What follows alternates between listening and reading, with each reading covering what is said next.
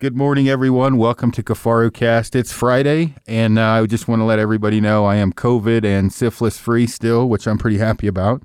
And I have got uh, two very, very good longtime friends on the uh, the podcast with me, and uh, that is Butch Whiting and Josh Cleghorn, uh, owners of Kryptek Camo. What's going on, fellas? How's it going, Aaron? Good morning. it's good on my end, although I have to say, uh, Josh, you do not seem overly happy to be up this early. Am I uh, taking that the wrong way? No, it's quarantining time. It's time for uh, late nights and drinking, not early morning podcast. have you, is this uh, your guys? Is this your first podcast, or have you done them before? We've done some before in the past. Gotcha. We're not hyper aggressive about it like like other people we know, like you. But yeah. Yeah, I, I kind of have to be hyper aggressive, or I won't have one because uh, I have to shit out at least one a week. Roger. Yeah.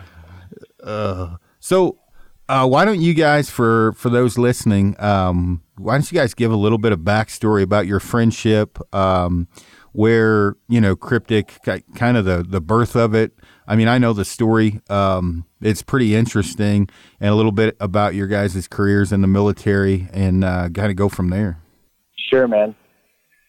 Yeah, we uh, we kind of taken it for granted a little bit, but it's always good to refresh and and kind of look back because uh, it is humbling at times. So, yeah, Cleghorn and I served in the military together. Cleghorn um, was a former Navy Special Warfare that then transitioned to the U.S. Army and uh, became a, a warrant officer and I flew um, Apache TAC helicopters, and then he was uh, he was selected to fly Apache TAC helicopters. At the end of the day, we ended up in the in the same unit, um, and uh, Cleghorn was uh, one of my junior warrant officers, and um, I ended up becoming uh, super tight with him because he was an extreme audacious trigger puller, and uh, I was his commander, and ended up we ended up flying all of our missions together in Talafar, Iraq. At the time, we were fighting under H.R. McMaster, who then became the national security advisor for Trump. But at, at that time, he was the third Armored Cavalry Regiment commander, and we were his only um, H-64 Apache longbow uh, element. And so, um, I think that we ended up probably flying about 95% of our missions together over a year. And when we weren't flying and doing uh, doing missions, um, we were still on the same cycle, and so we would reminisce and we would talk about you know our adventures growing up and our hunting experiences and so on, and basically daydreaming about being home hunting. Because at that point I think that after 9/11 this was in this was in about 2006 2007 timeframe we'd been gone for four years and missed a lot of hunting seasons and a lot of time um, with friends and family. And uh, so the bottom line was is that we came up with this concept, this idea. How cool would it be to be in the uh, in the outdoor hunting industry um, and still sustain your family lifestyle? And um, and that's kind of where the idea of Kryptek uh, was born. Was in Talafar, Iraq with uh, Cleghorn and I, you know, becoming really close, both while we were pulling triggers and then also when we were, you know, just had some downtime, daydreaming about uh, what it could be like to be in the uh, in the industry. So it kind of went from an idea uh, to a concept, and uh, we wrote down the ideas. And one of those ideas um, we had in there was to spiral functions and features out of apparel specifically in spec ops into the civilian hunting market. And um, in 2009, Cabela's got a hold of that business model, and they called up out of the blue and they said, "We absolutely love this tactical hunting crossover. We've tried to do this ourselves, but we've never been successful at it because we don't have any authenticity or credibility. We'd like to we'd like to talk with you." So we went to Sidney, Nebraska, and actually met with these guys. And um, in 2010, 2011, 2012, about the time Aaron we really started to get to know each other, the only place you could really buy Kryptek was was at Cabela's. And when we first started, we actually were in uh, Mothwing Mountain Mimicry. That was the first uh, iteration of Kryptek apparel. And uh, Cabela's kind of drove us in that direction a little bit. At that time, you know, Sitka had transitioned. Gore-Tex came in and did the hostile takeover. And basically when that occurred, they went from Mothwing Mountain Mimicry to Gore Optifade. And there was a, a niche um, opportunity I think Cabela's saw to come in um, in Mothwing Mountain Mimicry and uh, see some market share. But we didn't know what we were doing at all. We just had left the military. In fact, I, at that time, Cleghorn was still in the military, and um, they made a shit ton of money, and we didn't make any money. we, the money we did make, we turned all back into gear and gave it all away. So that's when hobby phase started for Kryptek. Um, I remember talking to you about that because uh, we would have like, um, what do you say? Especially when you're drinking a little, when you go into the spirit world, you would be like, you know, I look back and I love what I've done for my country, but uh, sure would have been nice to have 15 years of clothing experience rather than 20 plus years of pulling a trigger because I have no fucking idea what I'm doing. I think those no, were your exact words, it's actually. no, that's exactly true. I mean, we were, uh, it's been baptism by fire, and, and, you know, the cut and sew partners and the guys we started off with, I mean, you know, at the end of the day, it, it was a, a long, expensive education on our part. Um, so, you know, the, the start at Cabela's was kind of a, you know, a cool deal. I can remember getting a Cabela's catalog and we were like, you know, big thick ones they used to send out and there was, you know, around two, two pages in there. But then, uh, I think the big first, you know, real break for us was when the U.S. Army Camo Improvement effort came out and we had aspirations to develop our own camouflage already. And there was a lot of discussions and conversations about, you know, what that might be and how that might look. But when the U.S. Army Camo Improvement effort came out, that really accelerated our efforts with developing our own camouflage. And, you know, so the inspiration for the Kryptek original family of camouflage patterns was uh, camouflage netting. And that was based off of our personal experience and all the time in Afghanistan and Iraq, seeing all the coalition, you know, units, and then also seeing what was the most effective passive concealment measure on the battlefield, which was camouflage netting. And that became the inspiration for our family of camouflage to take that three dimensional aspect with the distorted hexagons in the mesh or in, in the net, and then the fabric woven in and out, which is the blurring that you see in the Kryptek camo and then um, put that onto a two-dimensional surface with the constraints of uh, of printing. So you know this was a pretty significant uh, solicitation by the Department of Defense, and um, we tackled it, and it was really Cleghorn and myself working remotely on our laptops and uh, and cell phones, and we had some third-party consultants that we brought in to help us to get the files correct and according to the specs that the U.S. Army had requested and required. But, you know, went into the phase one testing, and that was a year long. They took uh, 900 soldiers and put them in a room, and they evaluated the camouflage doing what was called a PIP, or a picture inside of a picture. And the soldiers had a halo device that dropped down and tracked their retinas, and um, they basically measured in microseconds how long that took.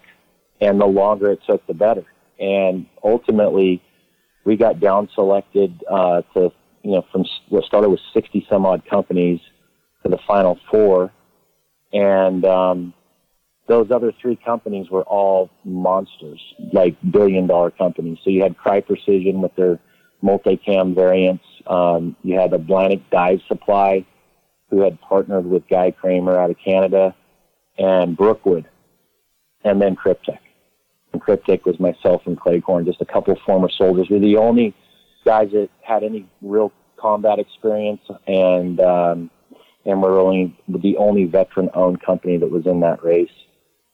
So there was a lot of exposure that came out at that time, and then um, we they went into phase two testing, which took the better part of two years, and you know the military was testing in infrared and shortwave infrared with under night vision goggles. They're also doing testing all over the world, naked eye acquisition testing with all the FOBs, Africa, Afghanistan, Iraq, and then also at all the military installations in the United States. And ultimately, um, the results of that was the winner was supposed to be the camouflage selected for the U.S. Army. And um, it became very, very evident that uh, this started to move extremely political. And there was lobbyist groups involved and a lot of politics and a lot of things that we were super naive to at that time. You know, we came from a culture where the best was the best and your word was your word. And if you said something, you're, you know, going to do it and never once, you know, thought about, you know, having guys lobby for us in Congress and so on and so forth. But ultimately what happened out of that whole deal, out of the phase two testing was that, uh, Congress had passed a bill that said the entire U.S. military was all going to go to the same camouflage in 2018. Army, Air Force, Marine Corps, Coast Guard, Border Patrol, anybody federally funded. And they never released the phase two test results. They never announced a winner after they had spent like, you know, $10 million testing this camouflage. And we were more than convinced that, uh, and we know for sure that we had won that um, and we should have been selected. But with that all said, you know, we didn't have a, a lot to hang our hat on besides, you know, all the work we had done. We weren't one of these other giant, you know, billion dollar companies were in that race. And so we spiraled that into the civilian hunting market. And basically, you know, the camouflage that is now extremely popular in, in the hunting world was extensively tested by the Department of, of Defense and it's uh, selectively used by you know U.S. Spec Ops, both Army and, uh, and Navy Special Warfare, and then also Coalition Spec Ops. And um, yeah, I guess that you know that that camo out of that camo deal and us being down selected, even though the the military um, or the DoD rather didn't award the tender, and we didn't get the big home run win, we got an enormous amount of lift with an extremely credible and proven um, effective camouflage pattern. So, you know, I think in a nutshell, that's kind of like where Kryptek really started to, to take off. And it started to move from what was a hobby for us into like, this is, this is a real deal and we can hang our hat on it. And that's kind of when we started to get the confidence to say, you know what, we're going to do this and it's going to become a full-time engagement yeah, Kryptek kind of starts at the time of uh, when um, the U.S. military had picked us up, uh, and we were down selected. I think so. The people that don't know, um, I I started. I wore your guys' camo for the first three or four years, and then off and on uh, since then. I was actually wearing it. I killed my high country buck in eighteen, and uh, you know my relationship and friendship with you guys is one of those. If you you know called me in Oregon and said you got to bury 10 bodies, I'd be like, well, let me go grab some extra trash bags and shovels, right? It's pretty, pretty close. And, yeah. and, and I've been there, you know, since the beginning and I have my own, you know, views of what I see. You know, this is the hunting industry and kind of like when people ask me, what was the biggest surprise? Like, what did you learn getting in the hunting industry? And I'll, keep that to myself. But for you two, and I, I Cleghorn ex- described it very well. Cleghorn and I are very much cut from the same cloth, and and Cleghorn's more of a a non-commissioned officer, and you're a commissioned officer, and and Cleghorn could be said he's a little bit more rough around the edges and runs to the sound of gunfire more than anyone I know. What are your what would you say the biggest surprise as you got into the outdoor industry? What would you where were you like fuck I can't believe this. Like what what were some of the things that just blew you away once you started getting into it pretty heavy? Both of you guys, Cleghorn, you have to, you actually have to talk now. Okay, great. um, for me, it was, you know, you spent your whole life with the brotherhood that you rely on and that you trust, and everyone says what they're going to do, and that does what they say. And coming in the business world, the hunting industry, for me, it was a quick learning experience on that's not the case in the hunting industry or slash business a lot of people are full of shit and say they're going to do something and then turn around and backstab you. So that was my big learning curve, I guess. Yeah, I think that that's really it was surprising and, and disappointing. I mean, it doesn't take much to get stabbed in the back within the industry, and you know our our original you know third party cut and sew partners, you know, were had their hands in our pocket and we didn't even know it. I mean, we've had you know several examples of you know just people that uh, say one thing and do another. And Cleghorn's point, when you come from a culture where you know if you say you're going to be on the objective at zero three hundred in the morning, I mean you're gonna you're gonna be on the objective, and your word means a lot, and a handshake means a lot or used to mean a lot before COVID nineteen, but uh, but you know what I mean. I mean, um, at the at the end of the day, that's been uh, a, a learning curve where you come from that background and that's all you know and that's what you grew up in, and um, your integrity and, and your reputation is your most prized commodity when you're in the military. Your reputation precedes you, and you know, hopefully people, uh, if it's good, that, you know, they've heard about you from others. You don't have to tell it and you don't say it. Whereas, you know, back into the, this industry, that could be, you know, quite different. Um, you know, the, uh, narcissism and other things has also been something that, you know, we've struggled with and potentially missed the boat on some opportunity because we did set so quietly and uh, and just kind of said, you know, we've been there, we've done that, got a chest full of medals from the Department of Defense for fighting and winning our nation's battles. We don't need to stand up and toot our own horn.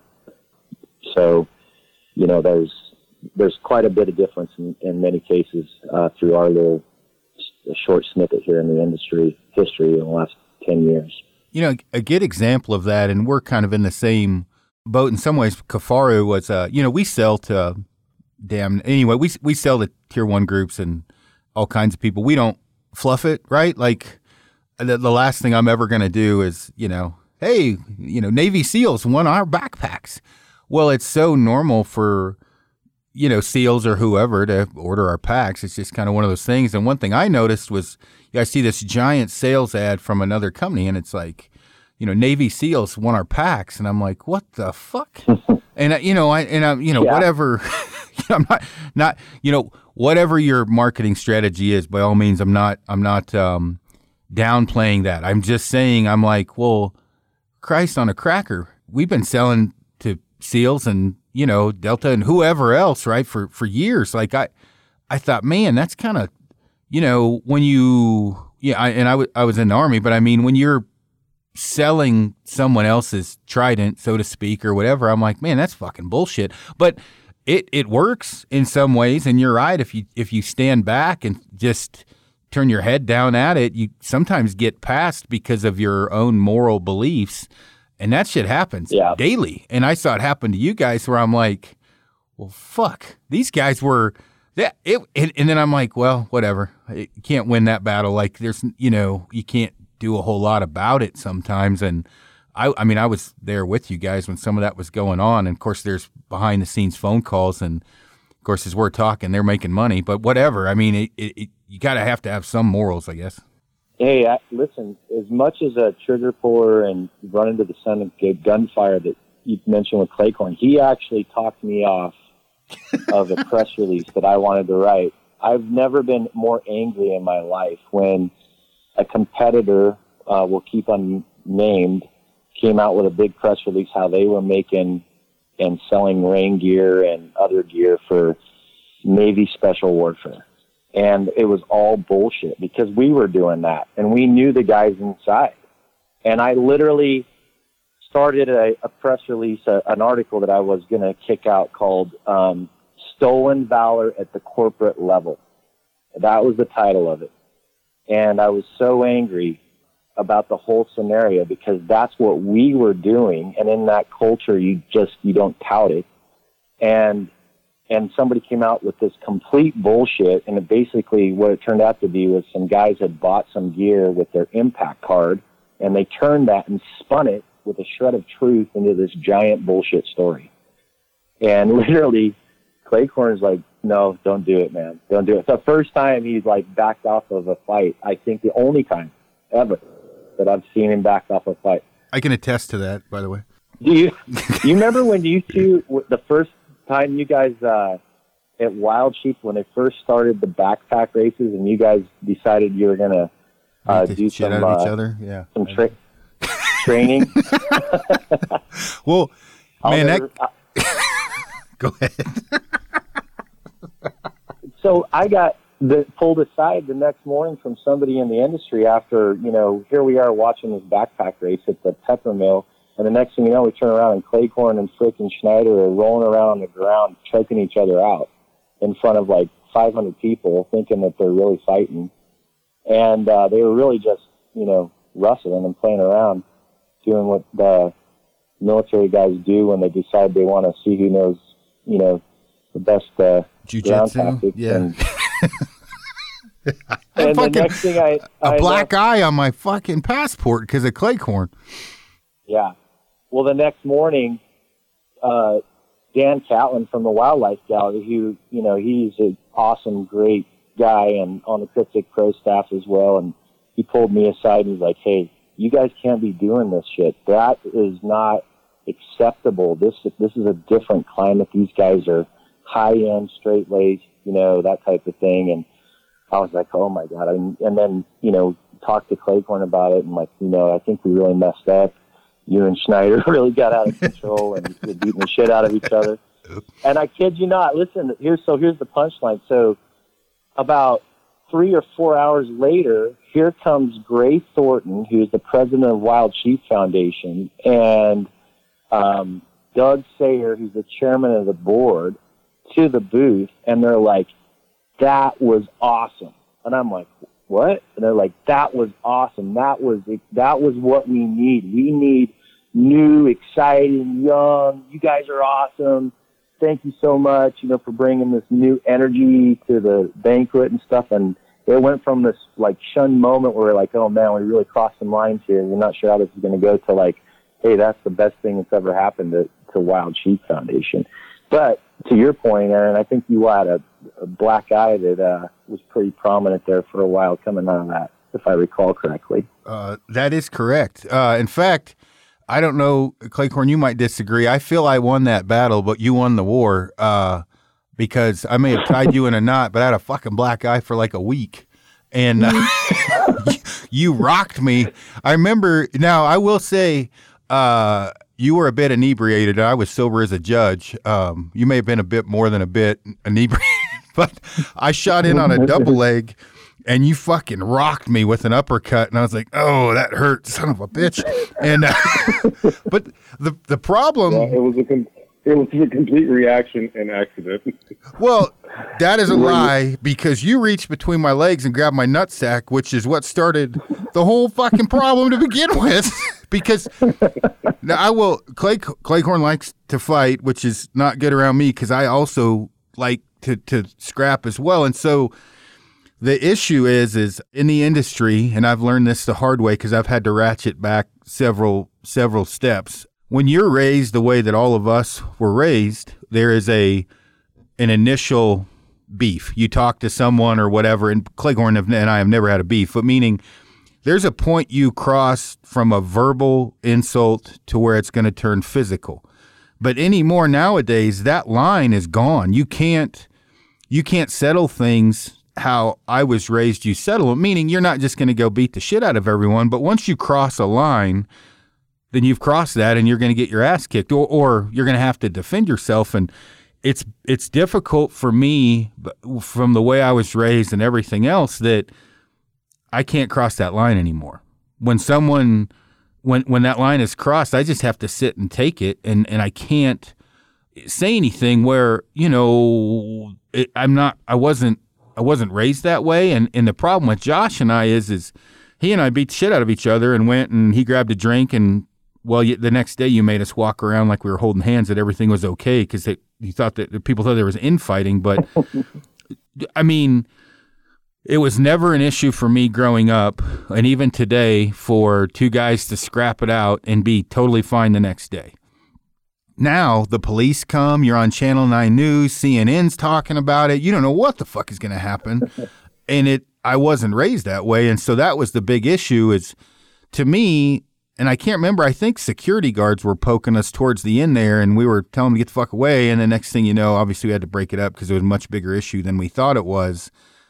But at that time I was somewhat naive thinking we're at a sheep show. It's a bunch of grown ass men. It's not that big of a deal. And I was way wrong in the sense of I still hear about that shit to this day. Like, remember that one time? I'm like, yeah, I remember. Fuck it.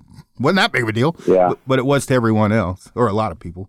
It was definitely a paradigm shift for um, for uh, sheep show. I can guarantee it. That thing's grown immensely since then too. You know, I mean, we've we've been fortunate to have a lot of other brands come in that are much larger and well established in the industry. But um, yeah, it's very prim and proper, you know, for sure. Yeah. Well, I mean, as I'm talking about this, um, and again, Butch, you're a bit more civilized than than Josh and I, but Josh, you're much more of the mentality, and I know Butch, you are as well. When there's when someone isn't insulting you or your family or whatever, there's a certain time where the verbal line goes out the window and the physical line is is uh, needs to be crossed. But uh, I mean, Josh, I know you feel the same way I do. Butch, you're you're probably a little bit more grown up, which is a good thing. Has that been, Josh, a big issue for you um, throughout the last, you know, several years? Oh, absolutely. He wants to beat the shit out of everyone. Unfortunately, like you said, once you once you're in this industry or in business, then you know, just like you know, guys in the team, and you know, you have your issues and you settle it out in the team room or wherever, and you're back to protecting each other. You and I are just buddies, and we're just having fun at, at, at the moment. But there are a bunch of jackasses in this industry, and um, that, yeah, unfortunately, you can't cross that line because then you know there's legal or company ramifications that would follow, and the, plenty of people know that, and then they act the way they do. But I guess that's that's the way of life, life today, and the way of life of business. I actually just did a a podcast recently with um, somebody I used to work with, and um, you know, my temper got brought up into the the because I, you know, I've had some. You know, occasionally I have a blow up, uh, you know, at least twice a year. And at one point in time, I ripped the steering wheel off my Tundra. And I told this story so people could relate to it. It wasn't like I'm a badass. I ripped my Tundra off. I totally lost my shit and I ripped the steering wheel off my Tundra. It's fucking expensive to fix because I broke the steering column too. It was one of those adjustable ones. And the thing that being able to go to that numb area where fear just leaves for the most part isn't a horrible thing in certain situations. But now, man, I'm counting sheep and shit. Like, you know, I'm, I'm have like talk about my feelings. It's fucking weird for me because I'm just not used to that. But being in this industry, one of the reasons I don't go to, um, go to shows is, um, there's a few different people in the industry that have irritated me enough that I know, you know, I'm going to have to get you guys to come over and choke me out because they've done such, you know, there's been such wrongdoings done towards me or Kifaru that I know I might take that to another level, which I know you guys have the the same kind of issue. So it, it is it is unique. I'm the exact same way. I don't want to go to fucking shows anymore because of the idiots that are there, but what's just making me? Because you got to go. I'm like, no, I'm a liability. I'm not doing shows anymore.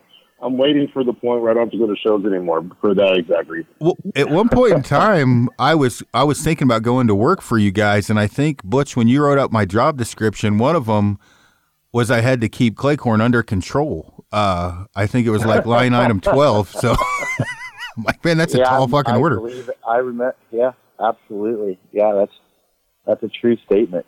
Uh, actually, my thought was if you were um, going to come up to to Boise, Idaho, and and join us, uh, that you guys would you know cause a lot of trouble. So I was, that was my way of just saying. stay out of trouble. Uh, it's like throwing gas on a fire type thing. Well, So I do remember at one point, I won't mention names, but something happened, and I remember the guy saying, "What, uh, Josh, you're pro staff's going to kick my pro staff's ass. And Josh was like, yeah, you're fucking right. They are. And I'm like, huh, this is cool. Yeah. I like this guy. uh, yeah, there was, there was, uh, some interesting conversations for sure where it was like standing up, uh, we'll put our pro staff against your pro staff and, you know, we'll do a, a hundred mile, um, navigation course, you know, from point A to point B and, or something along those lines. And, and then once you get there, you know, uh, we're also going to do some hand to hand combat and make this whole, if it would have been filmed, actually, it could have probably been a reality show, but never materialized. So, you know, to that point, Aaron, I mean, our pro staff, uh, we do have a lot of, um, still to this day, another delineation with our brand is, uh, active duty, uh, tier one guys that are, are downrange pulling triggers and actually also providing uh, field testing and stuff. We got we got a pretty interesting pro staff. They don't they don't they're not keyboard warriors. We don't get much if anything with regards to social media, which is main staple these days. But um, we do have a pretty elite uh, section within our pro staff that are actually um, tip of the spear guys, and then some of them as they transition out, they can become more vocal and and more visible. But um, yeah, we've got a, a pretty elaborate pro staff for sure. No, yeah, I, I remember that conversation. I think the comment at one of the banquets was, "How many of your pro staff have killed whatever inch sheep?" You know. Oh yeah. jackass, and I said, "No." How many of your pro staff have hatchet people while while they slept? so, um, so you know, everyone has their priorities. So while your pro staff are out killing sheep, yeah. my pro staff are out doing God's work. So yeah. yeah, so fuck off and go back to your table. Yeah, hood rat shit. Yeah, and and that's you know when you look at a lot of the different stuff in the industry, you know, like sheep hunts. Man, they're not free, right? They're they're pretty expensive, and that's kind of a rich man's sport to a certain you know degree. Where obviously we grew up just mm. elk and mule deer or whatever, and I mean it's cool to go on those those hunts, but the elitism was one of the things I you know, looked at, I was like, Jesus Christ. I mean, I know I could kill a sheep, uh, a Dall sheep, but I fucking can't afford it. Like, it, it's expensive. And you got, you, um, you, Butch, you were stationed in Alaska for quite a while. In fact, you shot, what was that ram? 15, 16 years old? Yeah, he was, he was, um, north of 13 is where the biologist stopped at. But, uh, yeah, that was the luxury of living in Alaska for seven years. And actually, you know, when I was there, that's where Kryptek started and formed the original documents were um, we were an Alaska-based company.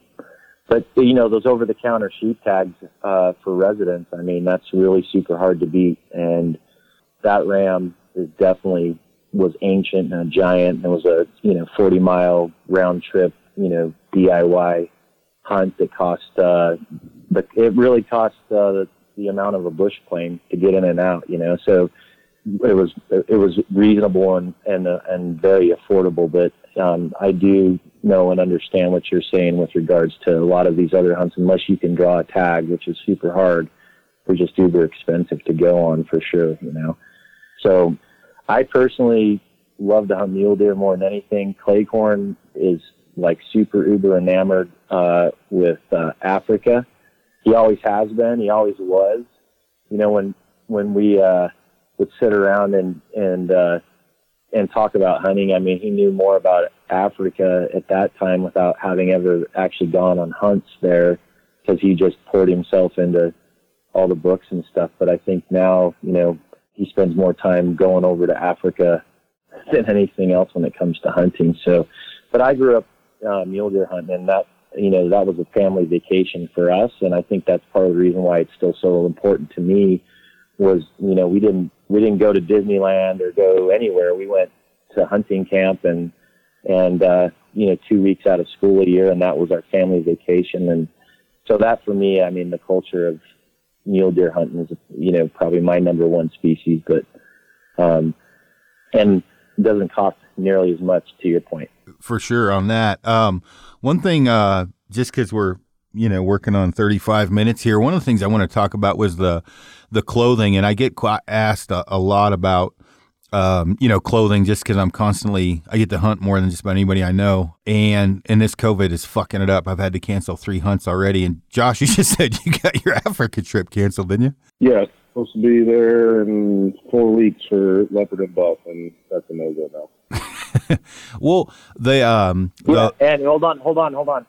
To caveat that, when we're talking about how expensive hunts are, people are going to hear leopard and buff and go, "Well, what the heck? You know, that's super expensive." But Cleghorn is married to a South African girl whose family has several concessions, so it's kind of like, to my point, he's going hunting with his family, right? So, so just want to throw that out. Actually, what on that note, uh, Josh and I had talked about this briefly yesterday. I think four or five times was a charm for me. It sounds like you knocked it out of the park on this one, Josh. Is this a keeper? Yes, third time's a charm. They're taking a lot of mistakes to to finally hit a home run, but by all means, five, yeah, five, after three times, I found a soulmate. Uh, that's good. Uh, my soulmate's Italian, and let me tell you, when she's drinking, you will lose an eye because I did not realize how much Italians talk with their hands. and uh, there, Uh, she's got a South foul. Africans are the same way. Oh, you guys, you would really like Amy. She is she's a live wire, and I've recently got her into hunting, and and uh, she's I think I've created a monster because I I literally by social media terms or status, she shot seven animals.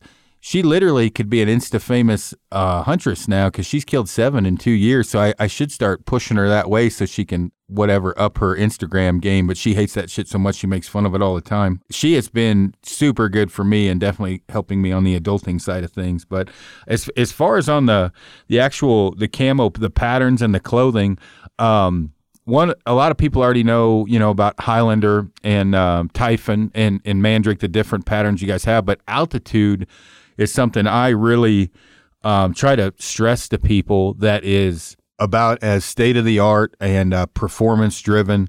Uh, I'm a huge fan of Schoeller Dynamic fabric. The rain gear, in my opinion, while it is expensive, is by far the rest, best rain gear on the market. It's pretty unbelievable. You guys, that was a bit of a pain in the ass to get going, wasn't it? Schoeller had never been printed in camo. Um, it's expensive. I had used it in the backpacking and hunting world before I started wearing camo, just because it was so durable and lasted so long. But what kind of epic clusterfuck was that to get cranking? Was a pain in the ass. It's still a pain in the ass. Yeah, the the Schoeller piece to your comment, we are the only hunting brand that has um, a, a deal with Schoeller, and there's lots of awesome brands that make great gear that are out there. You know, Arc'teryx, Salomon, Black Diamond. May they may or may not be hunting friendly. So it was an enormous undertaking on our part for, on a number of fronts. I mean, the printing is done in Germany, and that took us the better part of well over a year to get set up. It's wet printed. The entire collection of the Schoeller fabrics is wet printed. But the lead times on the fabric are pretty long. Um, the, the logistics associated with the program are extensive. And the fabric itself, as you know, Aaron, I mean, it's, it's very, very expensive, but it is like this pinnacle of durability meets performance, you know. So I personally am 100% confident in the in the hunting industry. The Kryptek Altitude collection is the most premium collection that is truly, you know, bang for buck. But it is it's got an it's an enormous amount of and has been very painful to say the least, uh, for sure. on that uh, so for people looking one of the things that with the Schoeller that that people need to understand and, and there's nothing wrong with like uh you know a polyester pant with uh you know lycra or spandex in it but what happens with the Schoeller is it dries extremely fast and it it's kind of weird because it breathes well but it also blocks out wind which is kind of uh oxymoron or double standard but it, it does extremely well. It's an extremely abrasion resistant. You know, when you talk about like the uh, the blends up above, you kind of get the best of both worlds uh, with the fleece. There's a bit of merino um, in those, and so it has the stink factor where it helps get that out. You can walk it dry relatively easy. The heat retention is something astronomical. It's in the high 90% range for heat retention when it's wet. You know, but it's it's one of those investment things and I I've tried to preach this to guys that you know, you don't need, I mean, obviously, I want you to own 40 to 50 backpacks, and I'm sure you guys want them to own everything in your line. But when you're looking at something as expensive as the altitude line, you just, there's, there's not this 4 million SKUs. There's probably even more than you guys want. You need a rain gear. Uh, you need a, you know, like a, a soft shell. You need a fleece layer, a base layer. That's all you need. You can only pack so much shit in. So having, mm-hmm. like 400 SKUs, a lot of that is fluff. You just it's it's a bare bones what you actually need. Um, you know, puffy jacket, rain gear, fleece, and it will last a very very long you know time. It does extremely well, but you guys also. Um, I you know when I say like the altitude obviously is the upper echelon line. When you bridge down your your next line, you have like the Caldo rain gear, and then I think it's I don't know if I'm pronouncing it the Sirius or Cirrus Puffy. You guys offer quite mm-hmm. a wide range for anyone from whitetail hunting. I killed a huge buck in Oklahoma, and I was wearing the um, the anorak fleece, and then uh, also mm-hmm. I believe I had the fleece pants on as well. But when you guys are you know doing this, you're trying to cater to hunters as well as guys in the tactical arena and everything what kind of a pain in the ass is that? You know, when you're coming out with a new product to to to know if it's going to sell or not, because uh, your your views may be different than others and all that. Well, it's grown, and to your point, to cover early season hot weather into you know um, into fall, and uh, and then also in the in the extreme cold weather in winter, and some of the some of those pieces are aspirational uh, and they're personal and they have not done well. To to the comment you made about the anorak, that's one of my favorite pieces. I think it's me too. stupid nice. I love it, but yet you know it has not ripped like uh, you would expect. I mean, um, you put that up against. I think it's retarded, but that's just my two cents. it's because you're short. So, you look like a fucking Smurf when you wear it. I think it's awesome. Yeah. I mean, you compare it to Swazi pieces as well, Aaron, and the pricing on on a you know a Kryptek anorak compared to a Swazi anorak. I mean, it, we're really super competitive. Yeah, you get there's a lot of offering, and we've also been pulled into a direction in areas that we never ever imagined that we would be, and that's back into call it you know the lifestyle and fishing. Um, and we've got you know these extreme you know high UPF type uh, fishing shirts that uh, we have in our collection. So it's super broad. I mean, when you start to the original beginning of Kryptek and the idea of which is our slogan, battlefield to backcountry, and it's truly who we are. It's the fiber of of Kryptek. It's the soul of our brand.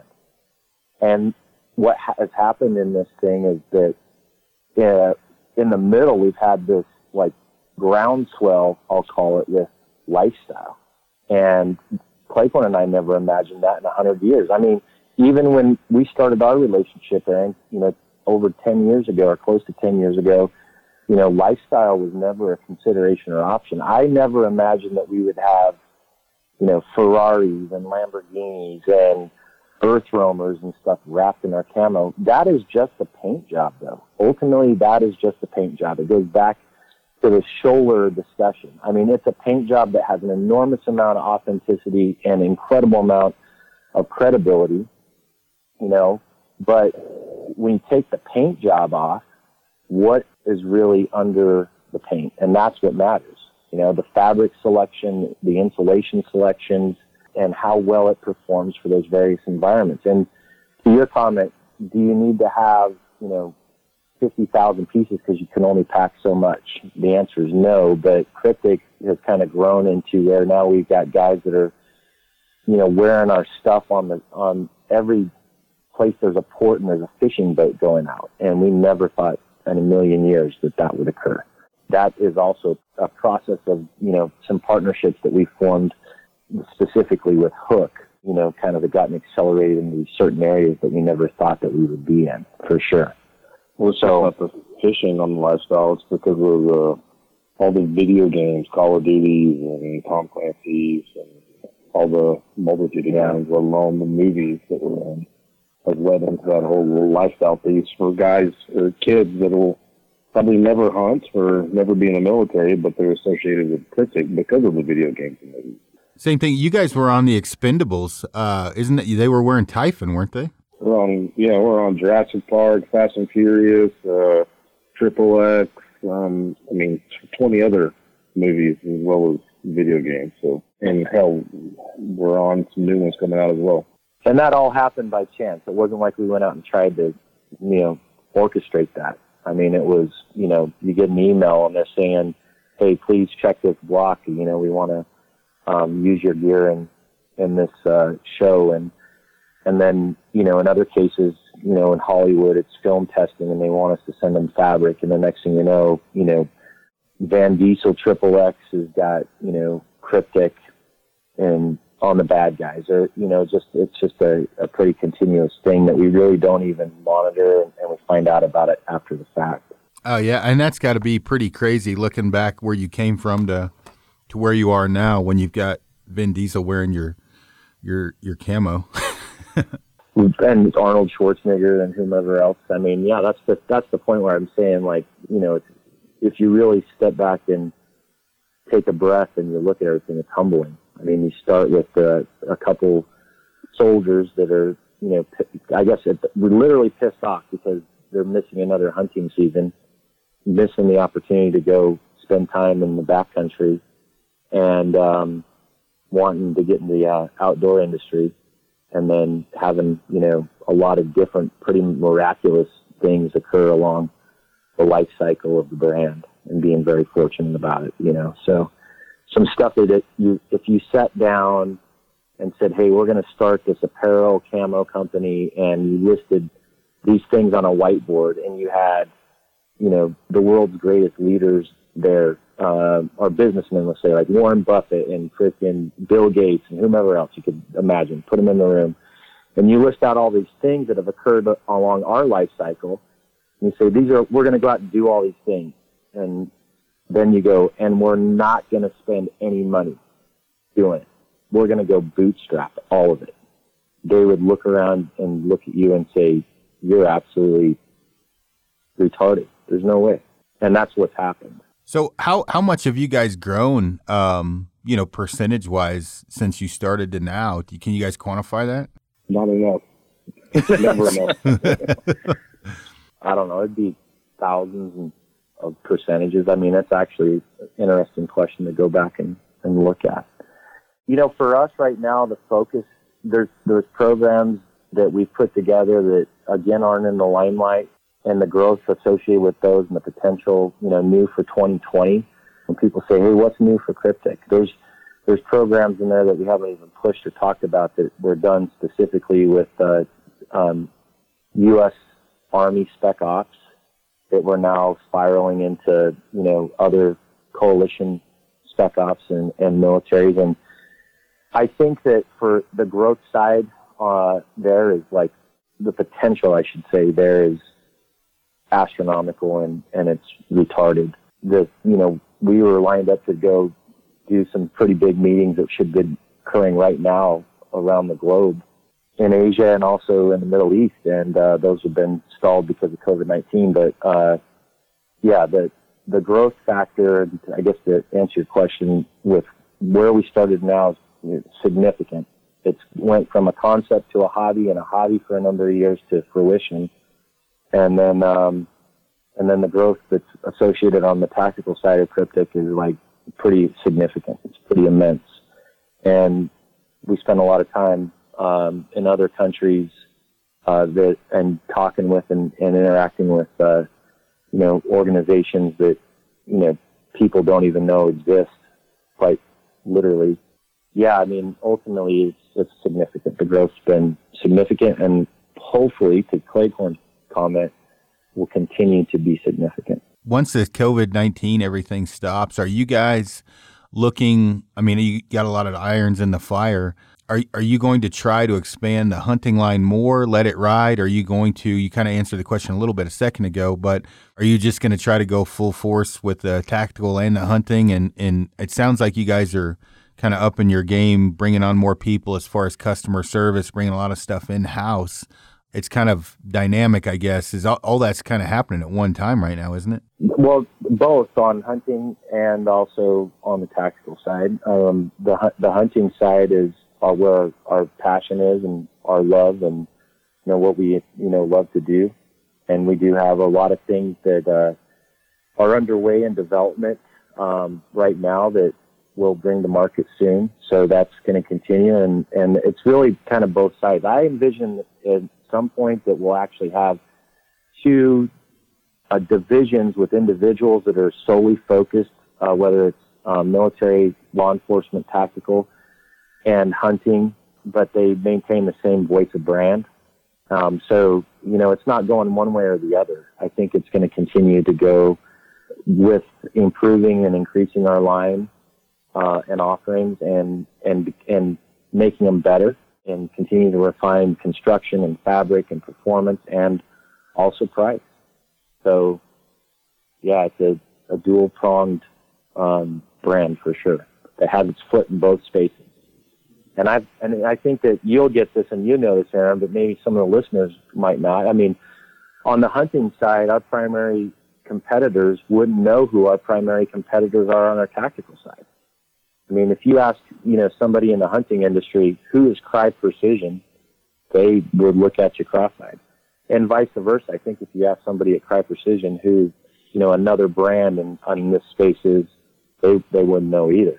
But that's the landscape of, of our brand, and that's you know where we deal or where we operate. Yeah, and I know who Crye Precision is because they're a pain in the ass to deal with, and uh, we just with, with me being in the hunting hunting industry as an individual, and then me being the president of Kifaru, I'm dealing with the same people that that you are, and and it's it's crazy because when you talk about you know marketing, marketing's expensive. It's really expensive when you're marketing to both.